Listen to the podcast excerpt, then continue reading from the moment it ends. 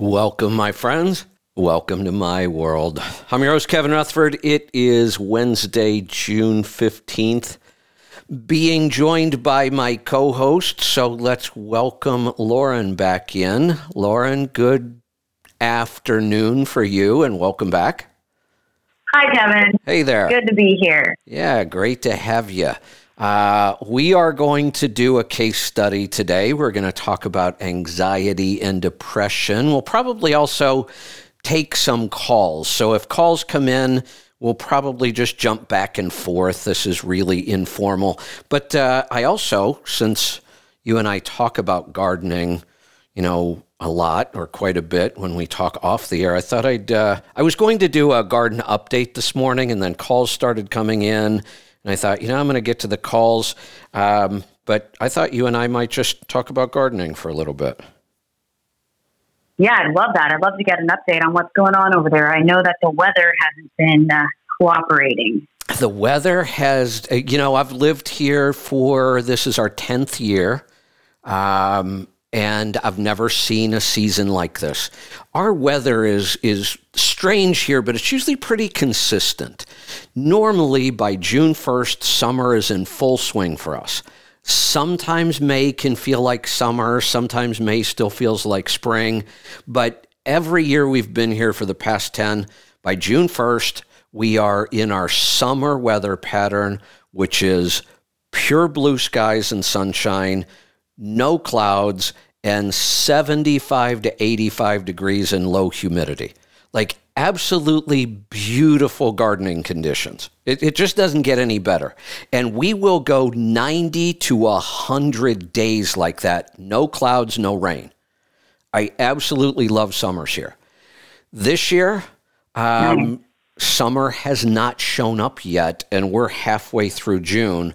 We are still in the 60s most days, lots of clouds, hardly any sunshine, and a lot of rain. So, the one thing that grows like crazy right now are weeds and grass, with the two things I don't want to grow. um, and I'm struggling with vegetables. I have my my grow house, my trailer is so crowded right now and I'm out of lights and I'm out of space because every time I try taking my plants out that I started in the greenhouse and plant them, they just stop growing and the slugs are killing me this year. It's so wet. Uh. I have these little tiny slugs that are the size of a grain of rice, but you'll get five or six of them on one plant and they will just destroy it. And it, slugs are one of those things. I talked the other day that the healthier you keep your plants, the less likely they are to be attacked by bugs and diseases and mold. Mm. Slugs are the exception. You can have the healthiest plant in the world and the slugs still eat it. So, and they're. One of the harder pests to get rid of. Normally, I don't have to deal with them much because once we go into that dry season, and you know, I use almost all drip irrigation so I don't get everything soaking wet. I don't have to deal with slugs most much throughout the summer. And if I get a little bit of them, it's easy to get rid of. You know, you know the best way to get rid of them? No, salt? No, because you'd have to find them and put the salt right on them, and they come out at night. so you either have to go okay. out late at night with a flashlight or early in the morning with a flashlight because once the sun starts coming up, they usually disappear. You you build them little swimming pools in the ground and fill them with beer. What? Yep. No way. Yeah, take like little um, plastic containers or little bowls and kind of sink them down into the ground so they're kind of ground level like an indoor an in-ground pool and then you just fill it with beer. The beer attracts them for some reason. They love the smell of it, but they crawl in there, they get drunk and they die. Oh, I think I'm going to have to try that. That's the one thing we have tons of. And ours are not those tiny little size of rice, you know. Ours are several inches long. They're huge. We, we get some of those occasionally too. Those are actually a little easier to deal with. I'd rather deal with one giant slug than you know 32 of these little rice-sized slugs. Um, but that that mm-hmm. works. You just like sink it down in the ground, fill it with beer, and you'll come out the next morning and you'll have dead dead slugs in your beer. Interesting. It's another interesting thing is it hasn't been we haven't had enough rain at least where I live, and there we have them anyways. I'll wake up in the morning and I'll have to dodge like five of them oh boy. in the backyard. yeah, try try the beer trick. You'll be surprised. It works really well. The problem for me is I have so much area where they're showing up that I'd be out there all day long putting these, you know, little pools in and filling them with beer. And so I, I keep hoping the weather is going to shift and you know, until then, I'm keeping a lot of my plants inside right now, and I like I moved them outside today. They'll be we actually have some sun and blue skies today, but it's not all that hot. So I put them outside, get them acclimated a little bit. But here's the the new thing for me this year. I did a little bit of this last year. I'm doing a lot of it this year. I am using bugs and bacteria for my garden. Mm. So like here's the list of all the bugs I'm using right now. So I'm either buying these bugs and releasing them into my garden, or I'm planting things that attract these bugs. Um, I'm actually renting bees. So oh, that's right. Yeah. So love that. Right now, I'm using two different kinds of worms. So one of the ways you know you have really healthy soil if you have lots of worms.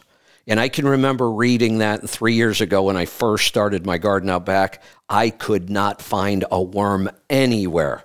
You could dig and dig and dig, and no worms anywhere. Now, you can't poke your finger into my soil without running into a worm. They are everywhere in the soil. Big, fat, juicy night right. crawlers and every time you stick something in the dirt, you bring up worms, which is awesome. But then I also buy some worms called Alabama Red Wigglers, and I put those in my compost pile because they do an awesome job of turning food into soil. Mm. Then I have two kinds of bees, and they're not honeybees. They are what they call solitary bees. They don't live in a hive together. They don't have a queen. They don't make honey and they don't sting, but they look exactly like bees. They actually have two of them, and one of them's about the size of a honeybee, the other one's smaller. So they are mason bees and leafcutter bees. And the cool thing about these, one leafcutter bee will pollinate as many flowers as like 400 honeybees. It's, it's a crazy wow. number. It's not even close. And I've actually watched videos of why it is. You know, when you watch a honeybee land on a flower, it kind of lands almost, doesn't even land, it kind of hovers there a little bit. It kind of sticks its nose mm-hmm. and mouth in and gets some of the pollen, and then it flies off. And the next time it lands, it's got a little bit of pollen on it that may pollinate the next flower it lands on. They have videos, it's so cool to watch. These leafcutter bees and these mason bees, when you see the center of the flower and it's got all that pollen in, they like belly flop right into the thing. And they get the pollen all over themselves. And then when they fly to the next flower, they're just pollinating like crazy. So it, it's really kind of cool to watch. And you build little houses for them, and they put a, a you know an egg in the little tube. And with this rental company, um, I just send my box back to them in September. They take the boxes apart. They get all the cocoons out of there. They load those cocoons into a block. And then next spring, they'll send me a block full of cocoons again and I'll put them out in the garden. They'll hatch, they'll go do their things, they'll lay their eggs back in the block, and the cycle continues. Very cool. Very cool. I don't know many people doing that. If anything, I know people that do the honeybees here in Florida, but I haven't heard of these leafcutter bees or any of this. Yeah, they're they're really cool, and like I said, they don't even sting. I mean, you can hold them; they're you know not aggressive at all. They don't sting um, and they just pollinate like crazy. Um, uh, using ladybugs, those go after a lot of other bugs and eat them. Um, for ladies, these are they're uh, they're badass. they're they're uh, pretty tough characters. They are carnivores and they can eat a lot of other bugs. I've got uh, praying mantises because they eat other bugs. I have nematodes, like I just released like 10,000 nematodes, um, green lacewings, and then I plant some things that attract a certain kind of wasp um, that goes after the cabbage worms. We don't have cabbage worms yet. They won't show up till the weather gets hot. But once they do, I always plant dill all around my cabbage and broccoli and cauliflower, all the brassicas, and that attracts this wasp. And again, this is a wasp that doesn't sting, so it's not a problem having a lot of them around, but they will just totally eat all the cabbage worms. I don't have to do anything. Once these wasps show up, um, the cabbage worms will disappear. So it's pretty cool. So the bugs I was using a little bit last year, I've really expanded it a lot this year. The other thing that's becoming a big thing in, in gardening, and it's been around for a while in both gardening and farming, but so much more now. Um, you know how we talk about our own health and we talk about our gut bacteria? I'm now yeah. using a ton of bacteria in my garden. So there are specific bacteria you you buy, and um, sometimes you put it in with the roots when you plant. Sometimes you cover the seed with it. So when I do peas and beans, I actually have a powder that's the specific bacteria, and you put some water in the powder. You make kind of a sludge, and then you just you know coat all your seeds right before you plant them. And these bacteria do very specific things that make your plants grow much, much better. Wow. I didn't know that that was a thing either. That's, uh, I think it's kind of a new thing. Like I said, I know the peas and beans, they call it an inoculant. I know we've been doing that for quite some time, but now I am just finding mm-hmm. new and more bacteria. One that I'm using this year um, somehow it does something to the roots, and the roots are able to absorb like five times more water and nutrients, which means you can use a lot less water and nutrients and still get big, healthy plants. Wow. Pretty cool. Pretty good stuff there. I don't know how you found out about all that, but lots of you have reading. a lot of good your uh, your garden ecology is is right on. Yeah. So, well and here's my other strategy. There, there's no doubt. So, the whole point of the garden is you're trying to produce food. So, I want each plant to produce as much food as possible. The way you do that is mm-hmm. you grow a plant as big as you can get it to grow during the growing season, and a bigger plant. Mm-hmm there are other variables, but a bigger plant, if it's healthy and has all the right nutrients, will produce more food than a smaller plant. So, your goal during the growing season is to get your plants to grow as big and healthy and as much foliage as you can, and then they should produce more produce. Well, one of the things it takes to grow a plant really big is time. And some plants take a lot of time, like onions are like 120 days. Some varieties of onions are that long. Some of my fastest growing stuff might mature in like 40 days. There's some, but, th- but that's pretty unusual 60 to 80. Uh, and if you can go longer with like tomatoes and peppers, you can get bigger plants and then more produce. Well, one of the things I can see already, we are six weeks behind weather wise where we normally are that's six weeks that I've had very limited growth, uh, except on the plants I have under the lights. So I know it's going to be a shorter growing season than normal. I'm not going to be able to get plants as big as I normally do. So to make up for that, I'm just going to plant more. You know, instead of 20 tomato plants, I might plant 60 this year. I've got them going in the greenhouse. You know, seeds are cheap and I have everything I need to grow from seed. So since I can't really do much outside, I've been maximizing my inside and I'll just put out a lot more plants because they won't have time to get as big. So I'll just need more plants to produce the same amount of produce. Yeah. So it's going to be uh, a, a interesting year, but I'm just fascinated by, you know, all of this regenerative and using the bugs and the bacteria. No commercial fertilizers, no chemicals, no nothing in the garden at all. Everything is completely natural. And I'm just amazed at how well this stuff really works. Yeah, I bet. But I mean, so question. Last year, so you're six weeks behind with the weather, but do you feel like it's just starting later? Like this is a trend? Because I always seem to think that, you know, like last spring seemed to last a little longer. This one did as well. I'm wondering if it's just a trend and then it's kind of just shifting. So it'll, no, you know, see, for summer us, will last longer. For us, last year was the opposite. We had a really strange year last year, but it was the opposite. Mm-hmm. We started getting warm, sunny weather in April last year, early April, and I was harvesting peas last year by the end of April, beginning of May. I don't have a pea anywhere yet. We're that far behind. And last year, we normally do not get really extreme hot weather. 90 is unusual for us. 100 is almost unheard of. Last and if we have it, it's probably going to be in July or August. Last year in May, mm. we had 3 or 4 days over 100 degrees in May. Broke all kinds of records.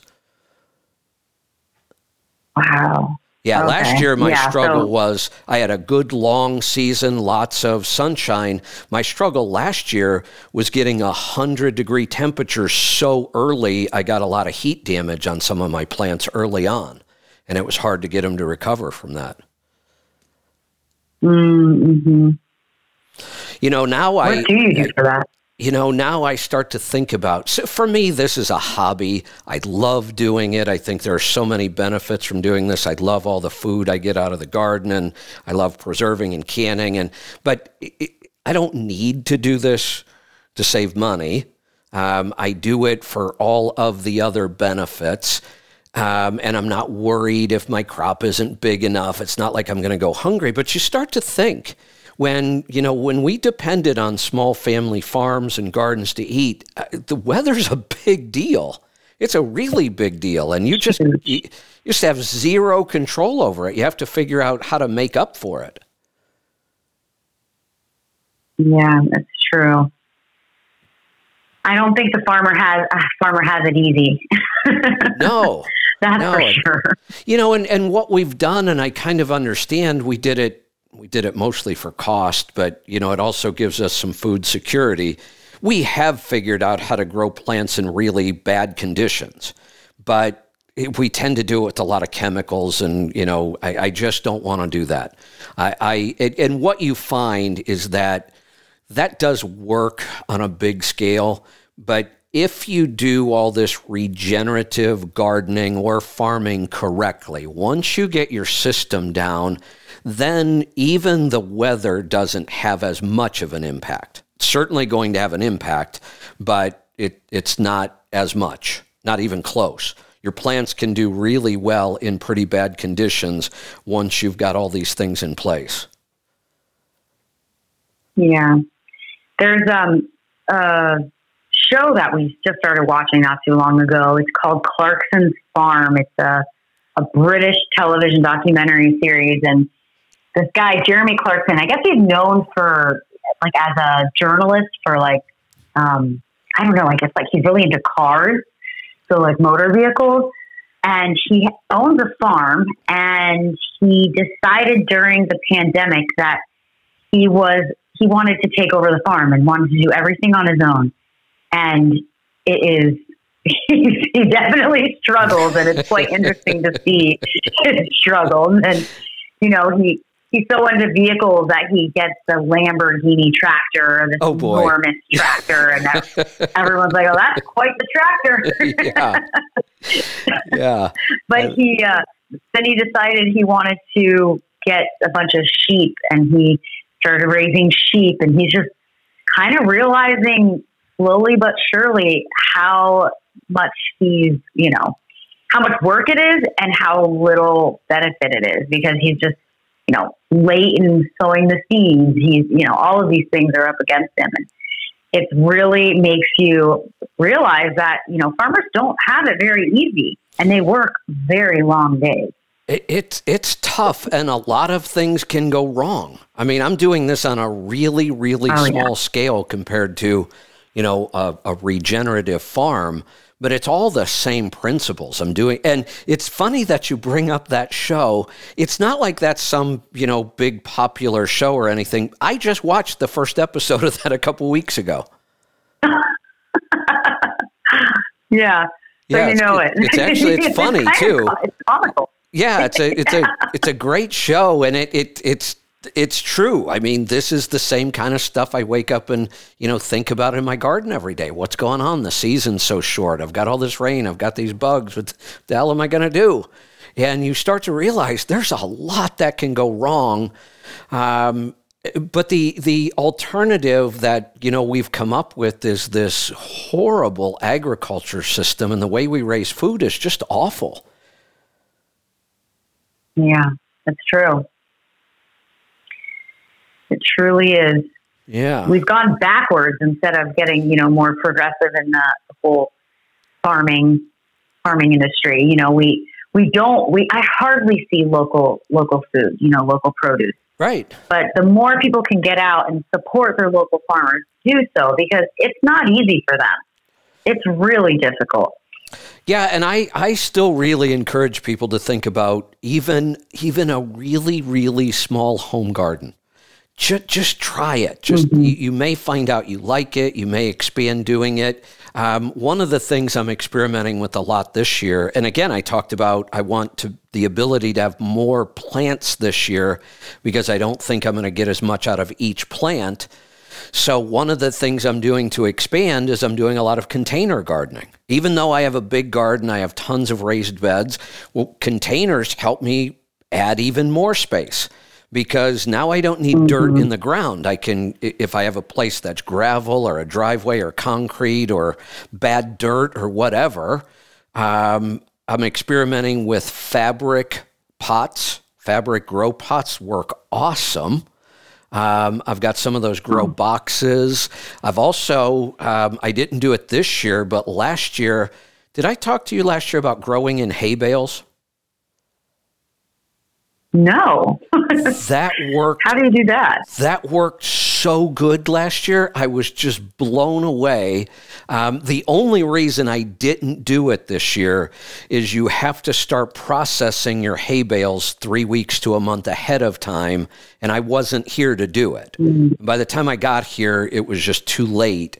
But y- you could grow a garden on your driveway with hay bales. So what you do is you get a hay bale or straw, either one, and you you start putting you use a straight nitrogen fertilizer, just pure nitrogen fertilizer, and you kind of saturate the hay bales with this nitrogen fertilizer and then you soak them. And you do that like every other day for three weeks. And what that does is that pure nitrogen starts to break down um, the hay and the straw and starts to compost it. So then, when it's time to plant, you dig a little hole out of the straw, just like you would dig in the ground, and I fill that little hole with some potting soil. And that's just to get the plant started or the seed started. You can even put seeds right into the little hole with the dirt in it. And then as the plants grow, that hay and straw starts to compost all year, and that's kind of what feeds the plant. And the the the roots will grow right out through the straw. And I had some of my best plants last year. So I would I test things. So I would I had a specific plant growing in a hay bale. I had that same plant growing in the ground. I had it growing in a grow box, and I had the same kind of plant in a planter and I see which one does better. And across the board, the hay bale worked better every single time. Wow, because of all that compost you're creating ahead of time, huh? Yeah, it, it like feeds the plant the whole year long, the whole season long. It keeps them up off the ground so I didn't have as many bugs. Um, and then when you're done, those hay bales are aw- awesome compost. I just spread them all over the ground for the winter and they compost all winter long. So growing in hay bales is pretty cool. So this year I've got fabric pots, I've got grow boxes. Uh, I don't have any hay bales this year, but I did last year. And that allows me to expand my garden now and plant in more areas so I can get more plants going because I know it's going to be a short season. But I encourage people, even if, if you have any place around your house that gets at least six hours of sun, try some container gardening. It actually it's easier. It, it you don't get as many bugs, you don't get as many diseases. Almost everything that hurts our plants comes up out of the ground and out of the soil. And when you do container gardening, you minimize a lot of that. Yeah, question about I have a question. So I do have a water tower garden, which is great.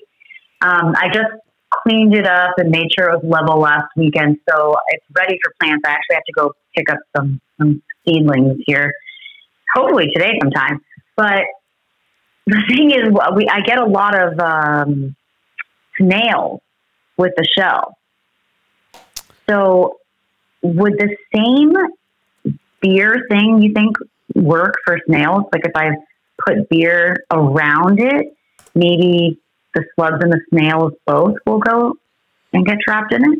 Um, you know what? I'm going to look real quick on. Uh, I have a gardening site that I absolutely love. I have zero snails. I have never seen a snail in my garden. Um, here mm. are the 10 things that they recommend. Um, Here's the one that we often forget, and sometimes for pests like this, it really does work best. Um, you just walk through the garden every day and just grab them with your hand and get rid of them. That is one of the ways. Do you feel bad doing that? well, you don't have to kill them. You could relocate them. I know. That's what I've been doing. I've been when I do get them, I'll put them in our little, you know, yard trash bin. At least they'll you know, whatever yeah. happens to them in the end is, you know, yeah. is their destiny. But at least they're they're eating well before they get to their end. Yeah. Um, some of the things that um, they don't like garlic. So whatever plants they're attacking, maybe you plant some garlic around those plants. Um, salt water, orange oh. peels, chicken egg shells, coffee powder. Um, let me see. Uh, okay, you need some. Uh, you need some chickens and ducks in your garden. oh goodness! chickens and ducks will eat the snails. Well, we do get ducks this time of the year. They like to hang out in the pool. Um, the dog does not appreciate it. it's his territory, so he he goes a little crazy. But I, I did notice them kind of walking around the garden and picking at things, and I was wondering what they were picking at. But maybe they did eat some of the snails. They may be able to uh, help you then. They might be eating some of the snails. You can just take, and you should have plenty of these. You're in Florida. Just spread orange peels all around on the ground where you see them. That tends to keep them away from your plants. There you go. That's a good idea, especially also, with this cankered orange tree. Also, yeah. take um, eggshells and just crush up the eggshells and spread them around the base of the plant. That'll keep the snails from crawling up on them. Oh. It actually the the eggshell. Great idea. If the snail tries to crawl across the eggshell, it actually cuts them. Oh no way! Okay. You're making me feel bad again. oh, oh no. You got to realize the garden is all out war. Something is going yeah. to die. I, I, you just can't help it. This is how we grow food. Something is going to die. I just want to make sure I choose what dies and what lives. I get to play God in the garden. Yeah, that's true. That is true. Oh. You know, the aphids are either going to eat my plants or my ladybugs are going to eat the aphids. Something's going to die, but I'm going to choose what it's going to be. Yeah, I like I like that.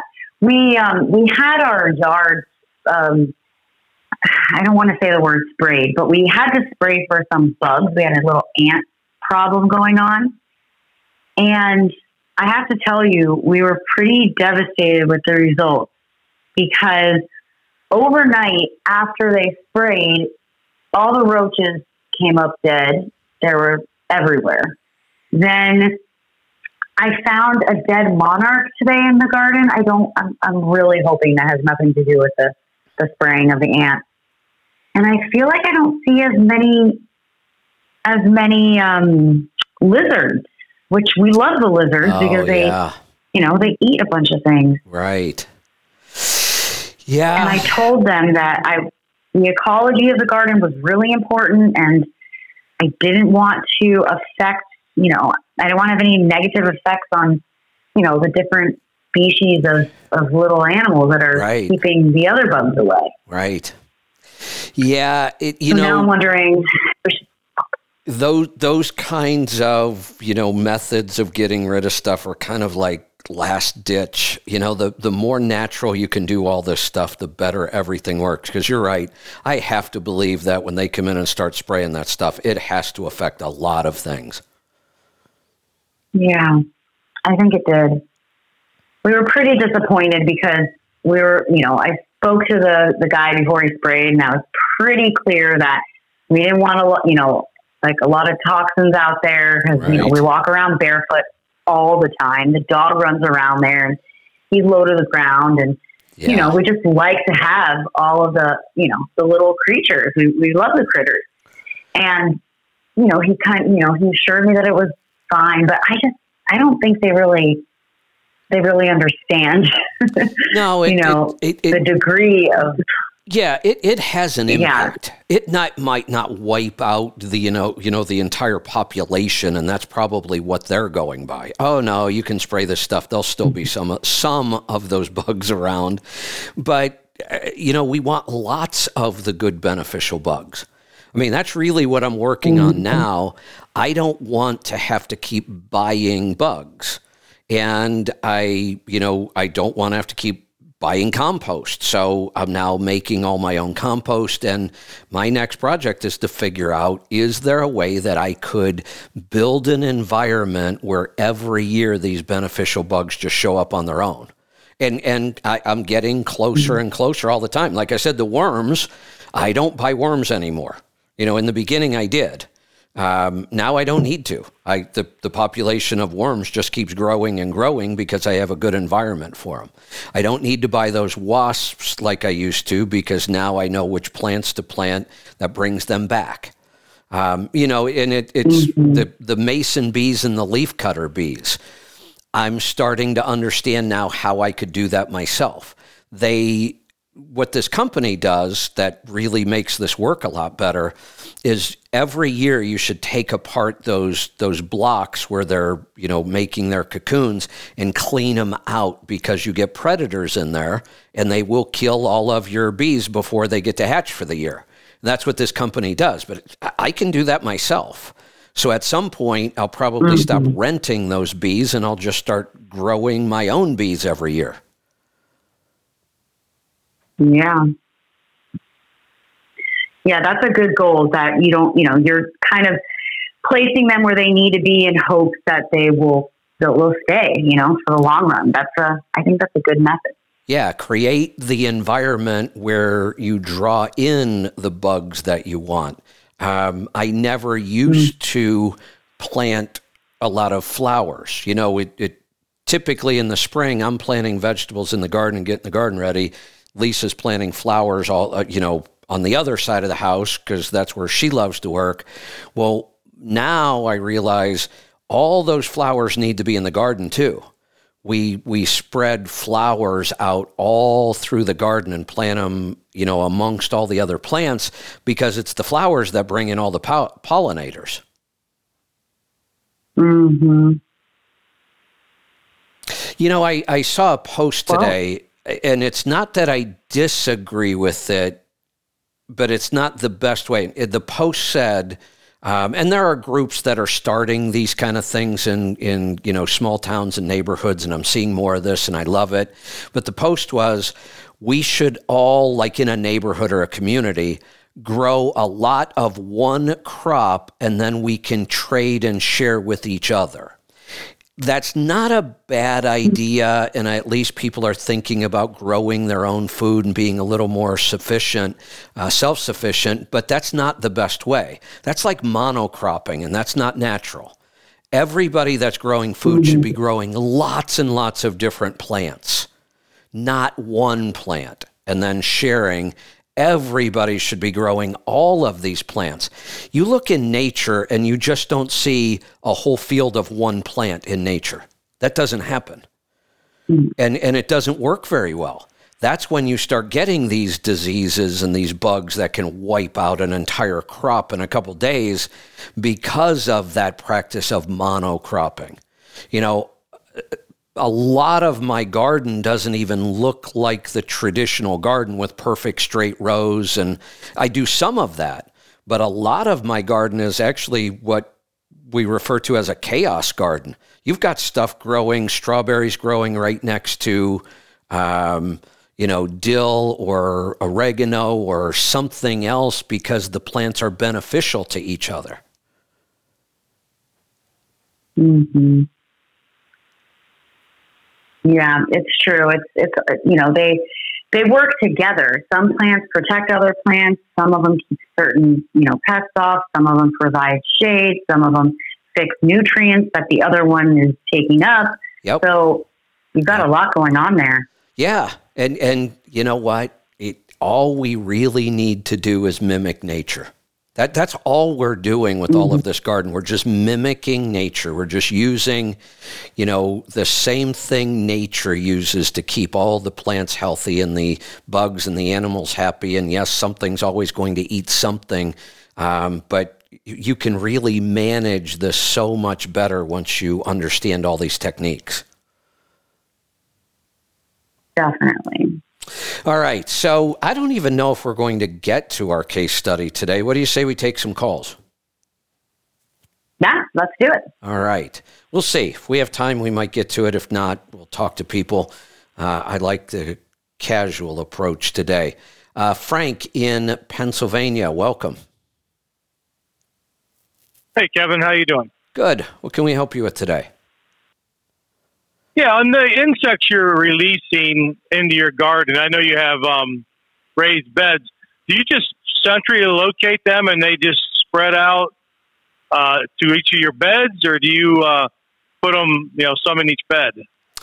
You know, I tend to kind of hand place the bugs where they're needed the most. And the one really good example of this is ladybugs if you just let the ladybugs go into the garden, there's a chance they won't find the aphids. And if they don't find them soon enough, they'll fly off and they'll go look for food. So I tend to, when I'm getting ready to release bugs, I tend to go look for their food. Like I go find the plants that already have some aphids on them and I release the ladybugs okay. right, you know, maybe a handful of ladybugs right into that area where I see a lot of aphids.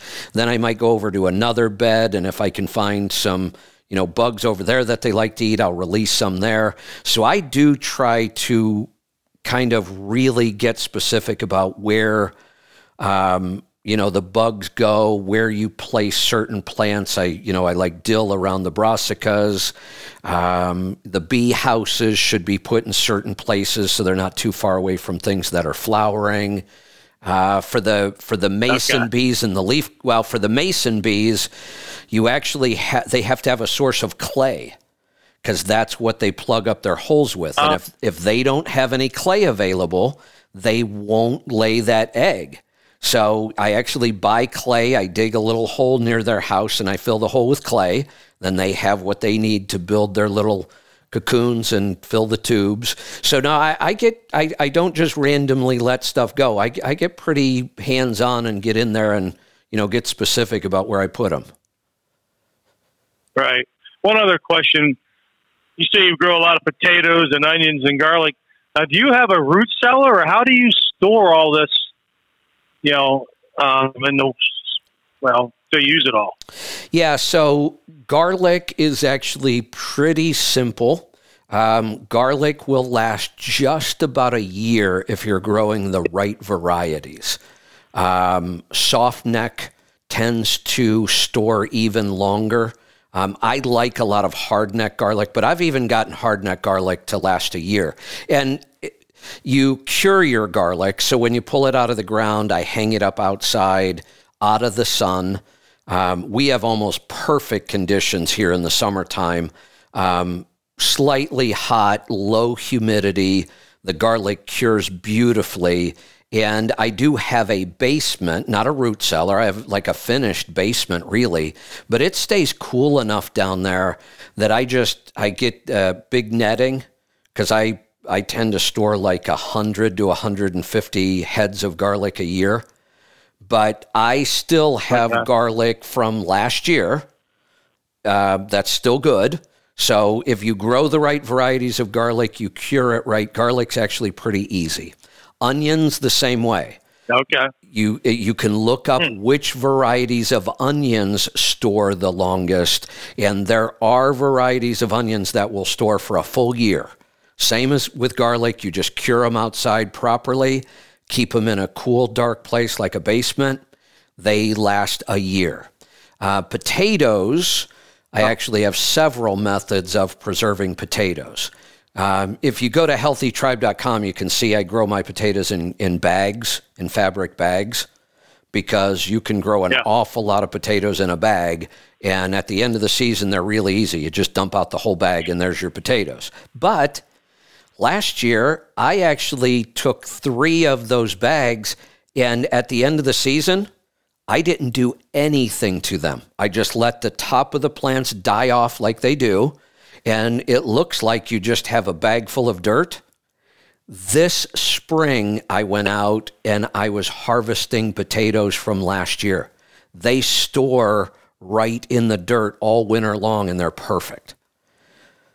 So that's you just keep them in like where I where I live, would be it would they would freeze. So I could just put them in the garage yeah, you like could 50 keep degrees them, in there in the wintertime. Yeah, you could keep them in the dirt. Just move the the bags into the garage so they don't freeze. Right. That would be perfect. Okay. Um, the other thing I do, okay, I I dice the potatoes up when they're fresh, and then I flash freeze them. So to flash freeze, you you take the diced potatoes, you spread them out on big sheet pans, and stick them in the freezer till they freeze. Then you can take them off the sheet pan and put them in like uh, containers and keep them in the freezer. They do awesome. You just open them up, they're already diced, make hash browns, whatever out of them. Um, and I also can some potatoes to uh, preserve them. Yeah, I want to do that this year. I told my wife that. So super. Well, thanks for your help. You're welcome. Thanks for the call. Yeah, so you actually the um, the three things you asked about potatoes, garlic, and onions are some of the easiest things to preserve and store for a year. So I really don't buy. I haven't bought garlic in years. I'm hoping this year I'm going to grow enough onions. Um, I only made it about six months with my onions last year. I didn't grow enough. So this year I have 400 onion plants, I think. That should be enough uh, to get me through a year. Uh, and potatoes, I have potatoes everywhere, and they, they store well. I still have potatoes from last year. Let's, uh, Lauren, any thoughts on any of that? No, I mean, I just don't really have the, you know, experience in the garden yet. So you're inspiring me. Good, good love that. Let's uh, let's go to Oklahoma. Laura Lee, welcome to the program. Thank you. What can we help you with today? Well, I wanted to let you know I I did your um, questionnaire about a year and a half, two years ago, and when I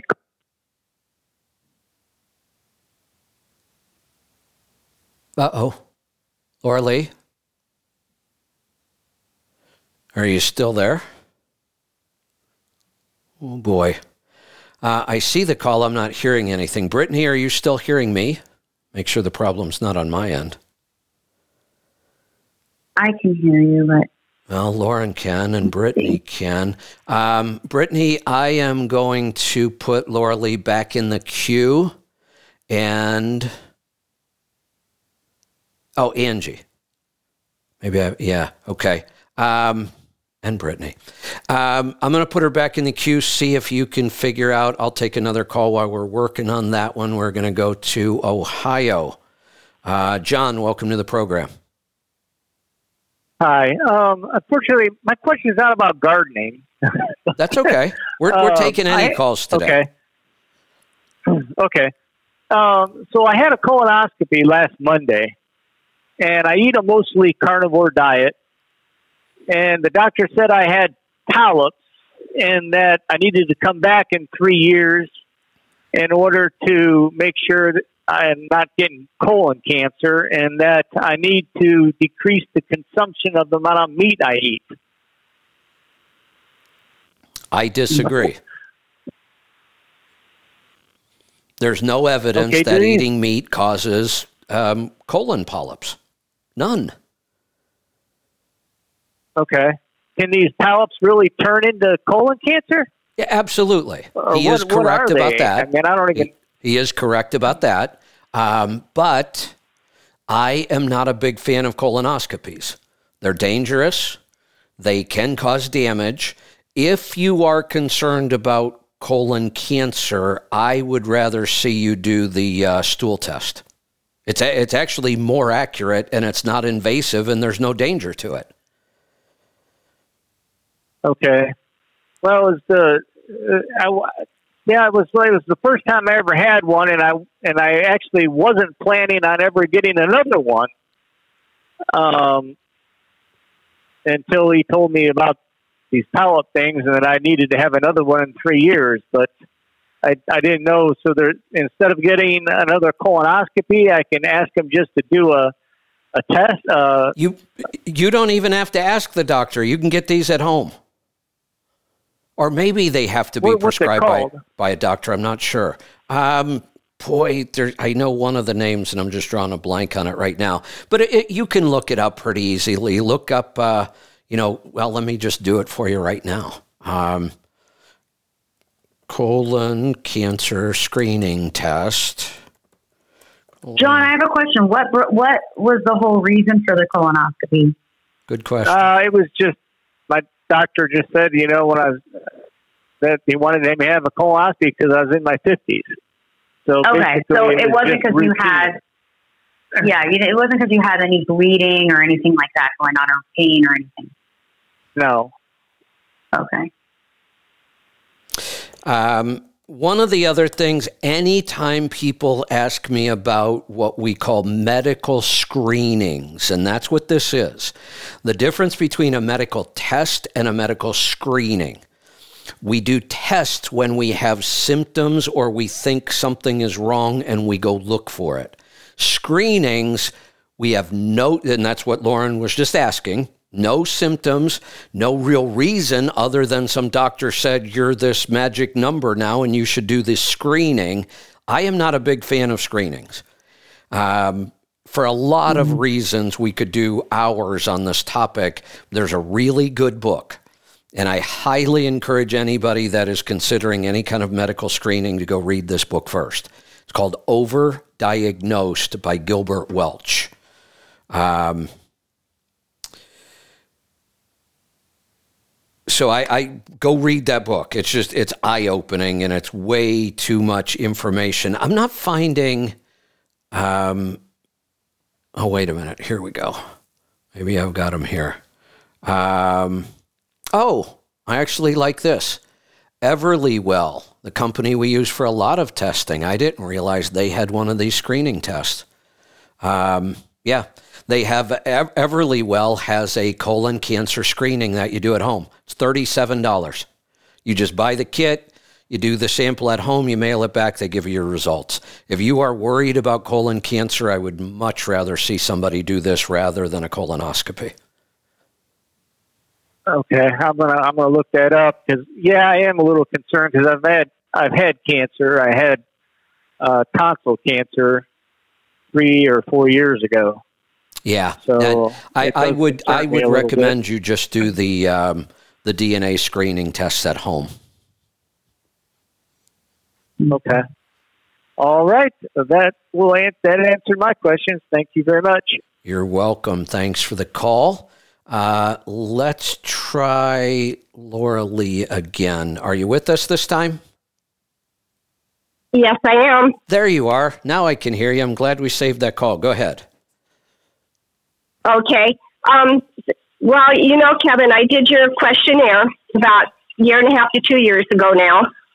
And uh, I actually am 18 months from having my last cancer treatment. And I started following the NDK. Um, my son is a truck driver, listened to you all the time, and was telling me about it. And I cut out the grains completely and found out that I actually have a reaction to grains because I did not realize chamomile is also a grain. And I was waking up stuffed up so bad that I couldn't hardly breathe. Wow. So I don't I don't do any grains anymore Good. because of that. Um, I just my last reports from my doctors. I showed no signs of cancer. Right now, I have um, had cervical cancer, and um, that is you know um, a virus that causes that. Right. But I asked my doctors, you know, what can I do so I don't get can you know get it again or get another cancer? And they said one thing to do is to cut out the high fructose corn syrup because they said they don't know why this happens, but your your cells go bonkers on it. Yeah. So it, there are there are specific cancers that feed on sugar only. So we know Yeah. that the cells in our body can produce energy from fat or sugar, mhm. both. And we mm-hmm. know that we're healthier when we're using fat as our energy source. But one of the other benefits is that sometimes eating really, really low carbohydrate, because if we're eating low carbohydrate, obviously high fructose corn syrup is off the menu. It's low, it's pure carbs. Right. So when we Right. eat very low carb, sometimes we're just able to starve out some of those cancers that have to have sugar to survive. Mm-hmm. And um, and and also to go back as natural of a diet as you possibly can. Absolutely. I, I couldn't, I don't when I- often agree with traditional doctors, but that they gave you really good advice. yeah, and um, I, I'll tell you, I have nothing but um, my my cancer teams that I had were absolutely fantastic. Awesome. and um, and not only that, but if people are wondering about the NDK and, and what you're talking about, it works. And like I was raised on the farm when I was younger, and we grew uh, grew our 99% of our food. We raised our cows, our milk cow, our beef cows, all of that, and we used natural fertilizer, and it never hurt us at all. Exactly. you know that is that that is such a great start health wise to you know to be able to live like that, and that's what we need to get back to, and that's what we're talking about more. And it, it- there there is just no doubt anymore that our food supply is killing us. The, the, the traditional food supply is killing us. The traditional medical system, for the most part, is killing us.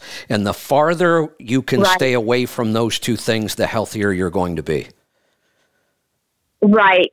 And um, but I wanted to let you know that that I that I had been following that, and I've been following it now for a year and a half to two years. Awesome. And if anybody starts it, yes, it is challenging at first. It is is It there are things that are hard. Yep. But once you get going on it and really get into it, and you've been on it for a while, then it gets to be a much easier Yes. and I find like I'm I've been experimenting with almond flour, coconut flour, um, and you know alternative flours, and it, you know it, there's a little bit of different taste, but once you once you get used to it, it's pretty darn. I have actually found that certain things that you bake, um, muffins, scones, biscuits, um, mm-hmm. even cookies, and, you know, we're not going to do a lot of that. When we do them, they're going to be very, very low sugar. They're going to be better sources of sweeteners right. like maple syrup. But I have found that on those types of baked goods, biscuits, scones, um, cookies, muffins, they actually come out better with almond flour once mm-hmm. you learn the right recipes and learn how to cook them. I think they're way better. Brownies. I make almond yeah. flour brownies yeah. that are just incredible. Mm-hmm. Well, and and for substitute, I use pure raw honey. Yes, that's an awesome substitute. Yep. And that and that also because I get it basically locally from you know from the area that we have all the has all the different pollens in it. That also helps me with my allergies. Yep. Yeah, it, it's like getting. Uh, and, yeah, it's like getting little inoculations. Every time you eat the honey, you get a little bit of that pollen, and your body starts to learn how to deal with it. Yeah, that's awesome. Right. Right. So if anybody out there has been wondering about it, it does work. And I feel 100% better. And I got good reports this last time that I showing no signs of cancer at so, all. So, Laura Lee, let me ask you something. My, because you said that your son was the truck driver. He was the one that listened to the show, came to you with this information. One of the biggest things yep. we struggle with on the show, we struggled with it since the day we started talking about health.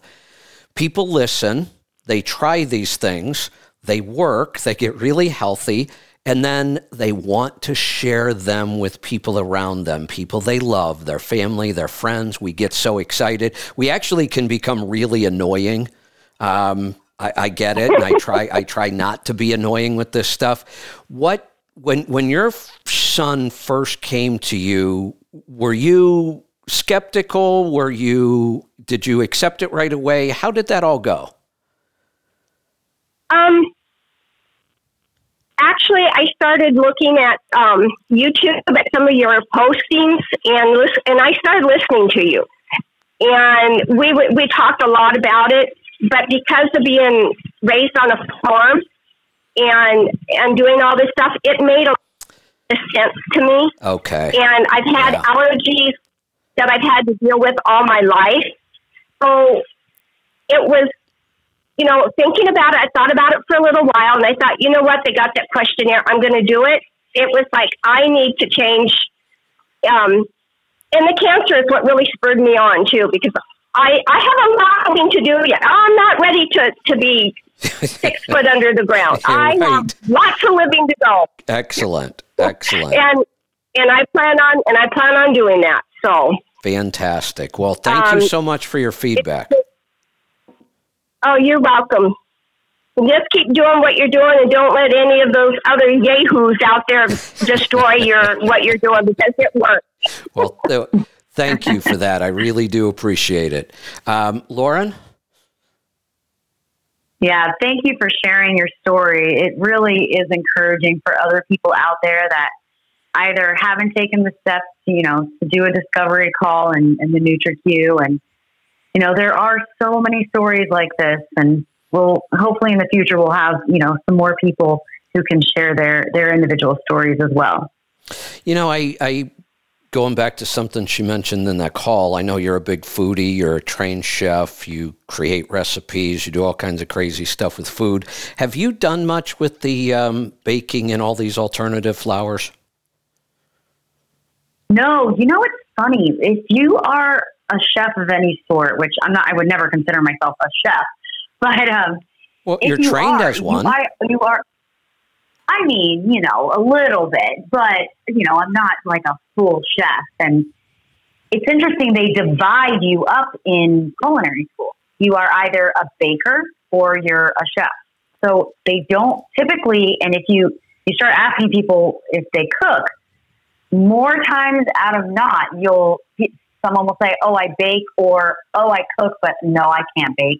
Because when it comes to cooking, if you're if you know you have any cooking skills whatsoever, typically you're not following a recipe. When it comes to baking, you have to have like there's no room for error. You ha- kind of have to follow like very specific guidelines and measurements. So I, baking to me has never been fun. You know, it, it's funny that that's your answer because that's my answer. I don't bake. I cook and I don't follow recipes and I don't measure anything. And then I go to bake something and I'm like totally lost. Like, what the hell? I really have to measure a quarter teaspoon of something? Um, it, so when I say, you know, I've played around with, you know, some the almond flour, I, for some reason, and it's still the same way, you still have to measure things. I don't mind it so much, and, and I don't do a ton of baking. Actually, if we're, you know, Lisa does far more baking than I do. But I do more baking now than I used to with almond flour and, and some mm-hmm. of these other flours. And like I said, biscuits and scones, they actually come out better. I mean, they're incredible. And I just have some really simple recipes for biscuits or scones that I'll do. Or I can make, you know, a pizza crust from scratch with with almond flour and some of the other flours. So I don't do a ton of baking. And and you're right. At culinary school, you either go through a baking program or you go through a cooking program. when you talk to people, they either do one or the other. Every now and then you find somebody that does a lot of both, but that's pretty rare. It is. It's very rare. And I mean, I I guess the only thing that I've dabbled in within, you know, in the baking kind of, you know, realm of things is I was very interested and I used to make my own sourdough bread. Yeah. And I loved it. Yeah. If, but that's again, that is measuring it to a T and the timing is exact. I mean, it doesn't get more, you know. You're right. You know, more. You have to be so consistent. yeah, and and it's not very forgiving. You can make some little no. mistakes, and the end product is inedible. Exactly. You know, with cooking. even, even when I totally screw something up in cooking, many times I can figure out a way to save it. Yes. Yes, you're right. But when it comes to baking, oh yeah, you're everything is like, you know, you you prepare it all and then you just throw it in the oven and you hope for you best. Hope. So there's no like intervention. That's right.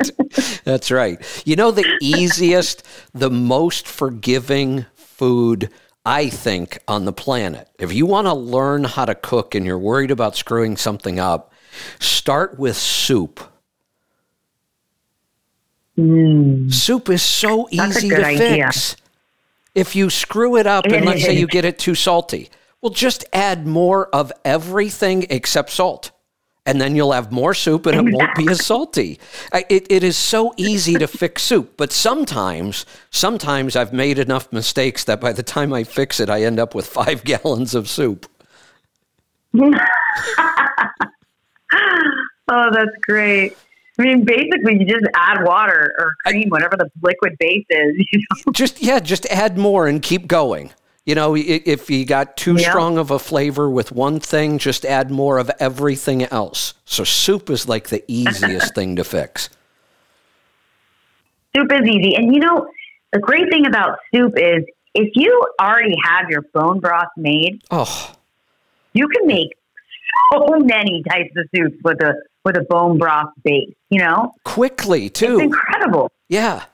Yeah, real quick. Yeah. And super flavorful, like with, you know, layer upon layer of flavors. Yeah, you know, Little tweaks, you know. You always hear about, you know, grandmothers spending all day making chicken soup. You know, they start with a raw chicken and they, you know, mm. boil the chicken to make a, a, broth or a stock. Then they start making the soup from to, in today's world, if you grab a rotisserie chicken from the grocery store and some of our LonoLife bone broth, you can have awesome chicken soup in about 20 minutes.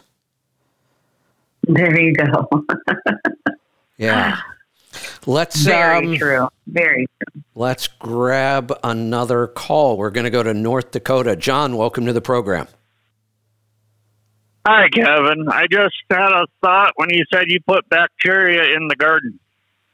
Uh, what about taking and picking up, you know, not the A2 milk and everything, what about tr- making it into some yogurt to put over the seeds, doubling your amount of bacteria per plant?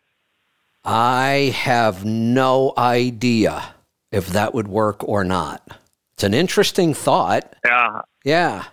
yeah. I just thought of that. You're talking bacteria? Well, we use the bacteria to start the yogurt. You know, thought that might, you know, Yeah, that's an interesting thought. Maybe I'll do maybe I'll do a little digging and see if there's anything to that. I can tell you the the bacteria absolutely works. I've tested this. I've done, you know, one row of peas with it, one without, one with, one without.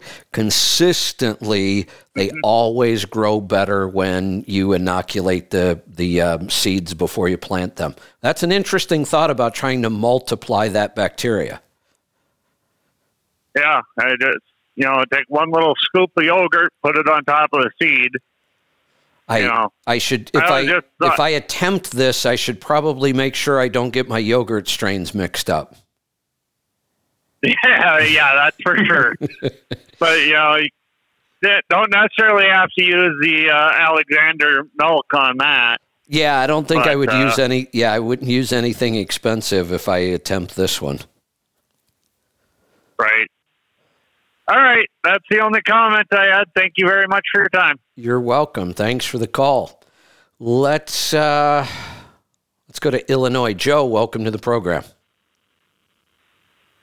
Hey, Kevin. Uh, little quick history. I started listening to you in November of 2020, and I was uh, 400 pounds. And then by January, I was went to tie my shoes and got winded, and so I decided to drink your Kool Aid, figuratively speaking. Yeah, yeah. And then uh, the next year, I lost. the next year, year I lost over 120 pounds. I'm down, uh, uh, but Wow, hundred and twenty Yeah, uh, pounds. Congratulations, that's incredible.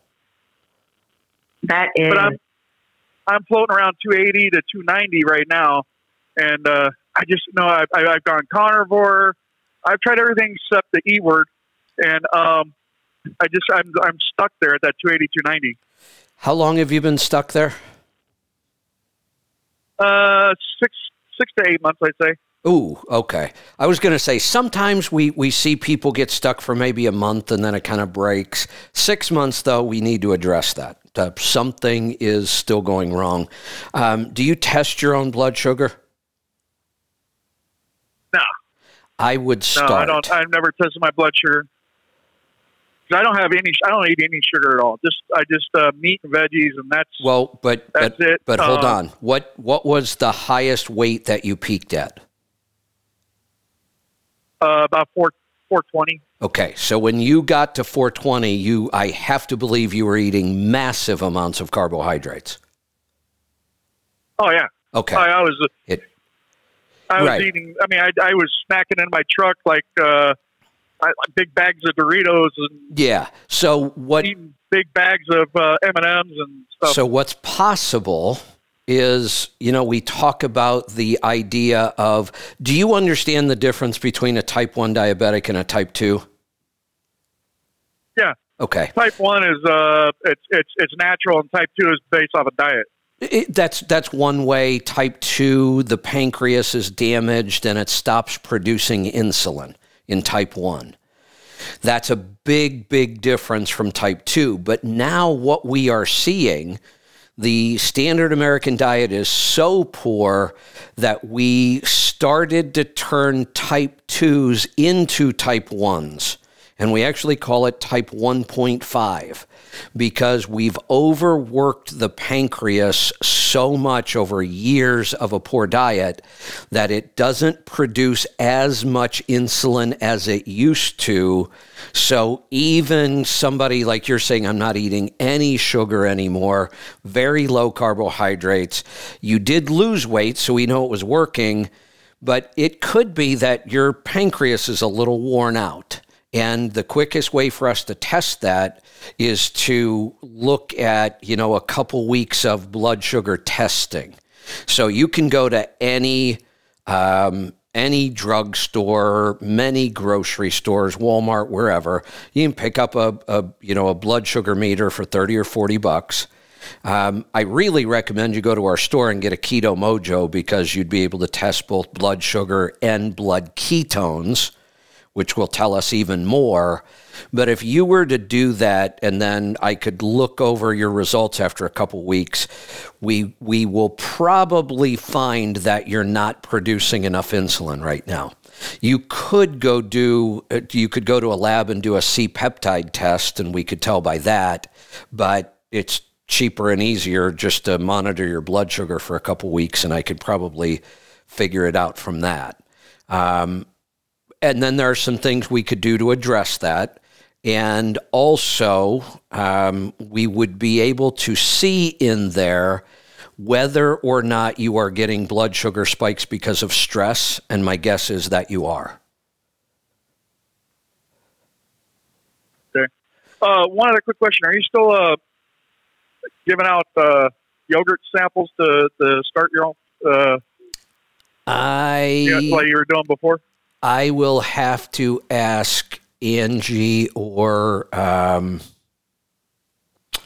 Brittany or whoever's listening if they know. I'm not sure if we have any left in the warehouse or not.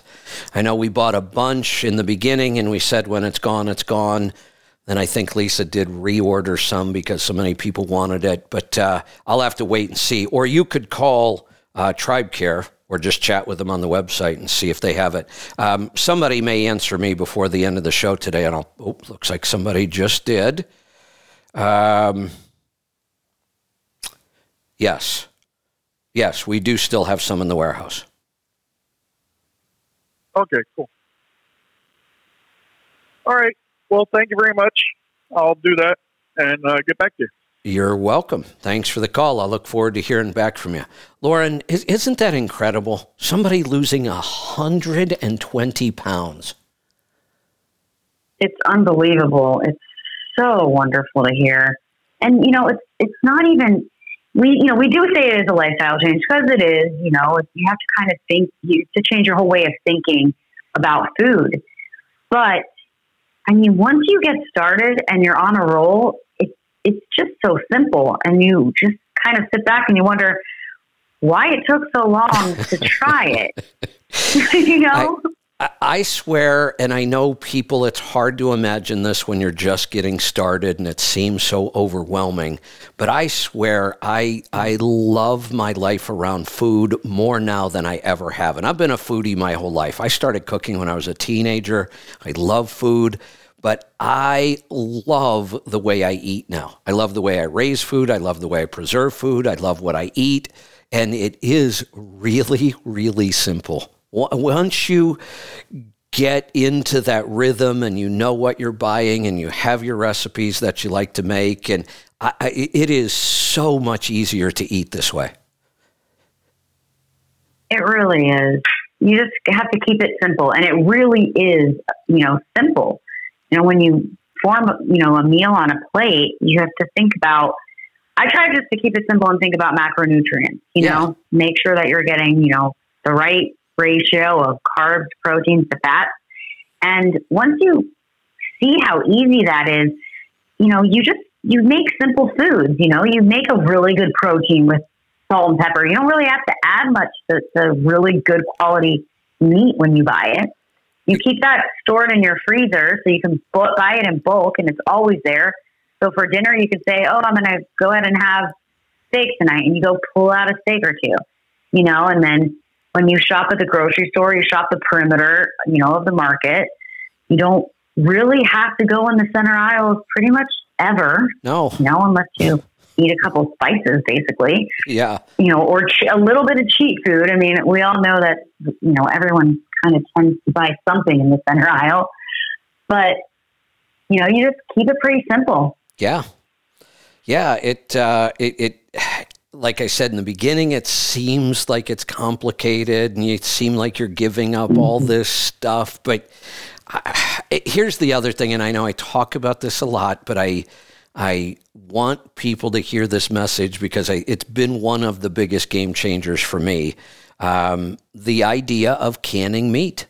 Canning meat has completely changed the way I cook and eat, and it, it's one of the best things I've ever done. Um, I and not just meat, soups, chilies, stews. Um, I just posted um, yesterday. I just finished canning, and I talked about it earlier on the show. My open today. I canned 22 pints of my homemade barbecue sauce, and this batch is the best barbecue sauce I've ever tasted in my life. I swear I just need to bottle this stuff and sell it. It is so good. Wow. and I did 22 pints. I don't even know how to make barbecue sauce. Uh, what's that? I don't even know how to make barbecue sauce. I've never thought about it. So I have two recipes, and I'll, I'll share them with you right now. One of them is totally from scratch, and it's a lot of work. That's at the end of the summer. I have tons and tons of tomatoes. I have tons of jalapenos. Mm-hmm. I have onions. I have garlic. Um, so I will make a barbecue sauce from scratch, and I'll make tomato sauces and ragouts from scratch, starting with tomatoes and onions. But this time I, I don't have any tomatoes because I just used up all of my tomatoes making a, a ragu, a meat sauce and I'm out of barbecue sauce, and I'm not going to have tomatoes till September or October. So the the quick, easy way, and it really comes out good. There are two really clean brands of ketchup I'm aware of: uh, Primal Kitchen and a company actually called mm-hmm. Portland Ketchup right here in Portland. And I can buy the Portland ketchup in two and a half gallon bag in the box quantity. So it's really nice when I'm doing a big batch. But here's here is the base for one of the best barbecue sauces you're ever going to taste and no sugar. Start with a no sugar ketchup. Uh, the Portland ketchup has a little bit of cane sugar in it, not enough that it bothers me. Um, so you start with ketchup, mm. raw apple cider vinegar, blackstrap molasses, and a little bit of liquid smoke. That's it. Mix those in the right ratio, and you have uh-huh. awesome barbecue sauce. Wow. Okay. So what I'm I definitely going to try it. What I used to that's so easy, and I always have those ingredients on hand. If I don't have canned barbecue sauce that I've made and canned ahead of time, like while I ran out and I hadn't made any yet, I can make a batch of that in like three minutes. You know, I just grab the stuff, throw it in a bowl, mix it up, get the taste right, and there's my barbecue sauce. Yeah, I make a little bit just for that mm-hmm. meal.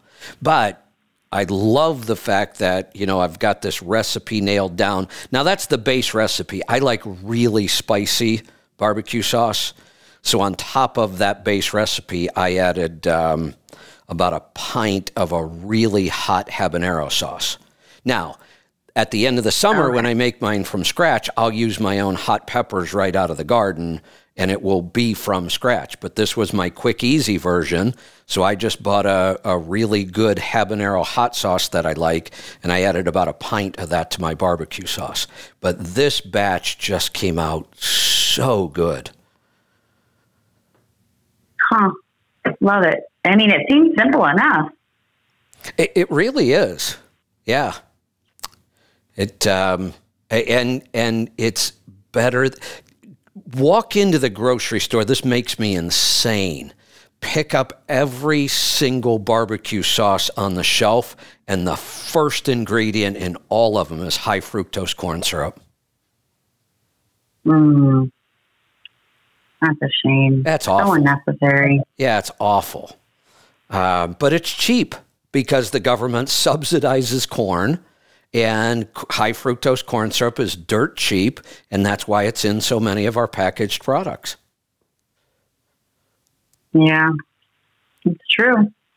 It makes sense why it's all there. It's just, you know, it's so hard to find any product. You know, that's why I love Primal Kitchen because they pretty much make every condiment that you need. Yep. And it's just done with the right fats. It doesn't have all the added sugar. It's just he does such a good job. Yeah, I love, I love that um, brand. and I agree. And I've been promoting Primal Kitchen. Um, I've met Mark Sisson. Unfortunately, he sold it. But, you know, Kraft so far hasn't totally screwed it up. They've added a lot of new mm-hmm. products. They still are using clean ingredients. They're probably not sourcing as good as Mark was, but it's still by mm-hmm. far your best choice of condiments on the market. They actually make two barbecue sauces. I've tried them. I don't like either one. Yeah, I don't really buy like their sauces per se. I think the only stuff I get ketchup, mustard, or yeah, I even get some other mustard, but ketchup for sure, and the Mayonnaise. um the mayonnaise. Yeah, because the mayonnaise is, is a no brainer. Oh, and I like the pepper one. Oh wait, what is it? Smoked paprika, maybe? Uh, the I don't know. He has a really good one. Yeah, uh, chipotle and flavored lime. one that's really. That's it, chipotle and lime. That one is so good. really good. I know. I I agree. know. I agree. That one is that one is awesome. Um, their salad dressings are really good and clean. I just don't really eat salads anymore, so I don't really buy salad dressing. You know, I just I'm so used to just making my own Hey. salad dressing, and I did too. Yeah, salad so dressing's easy. so easy to Yeah. make. Yeah. it is. I mean, and it's all you know. It, even if you are you know without ingredients and you don't know where to go for a salad dressing, olive oil le- and a lemon it just it goes a long way. And Yeah. it's so I mean, you always have olive oil and lemon. Yeah, exactly. You're right. And that makes an excellent dressing. Like I said, I just don't eat salads much anymore. So I don't make salad dressing. I don't buy salad dressing. Um, I tend to do some slaws and things like that, but I usually use a mayonnaise base for those. Um, well, we've. Um, We've talked ourselves right to the bottom of the hour. We are also doing uh, live Q and A today, right? Yes, we are. Okay. So We we're out of calls and we really don't have time to do justice to a um, you know, a case study. So I think we'll we'll uh, put that one off this week. And since we don't have any more calls, what time do you want to do? I know we usually take a little bit of a break. Do you want to take 15 minutes or a half hour? How do you want to do it? Yeah, 15, 15 fine. Let's let's take fifteen. So that puts us at what time is it? Uh, 10:45 here on the West Coast.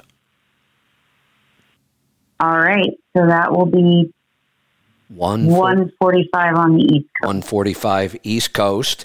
We will see you live at healthytribe.com. Bring us lots of questions today. Stump us or try to stump us. Um, Lauren will be live on the video.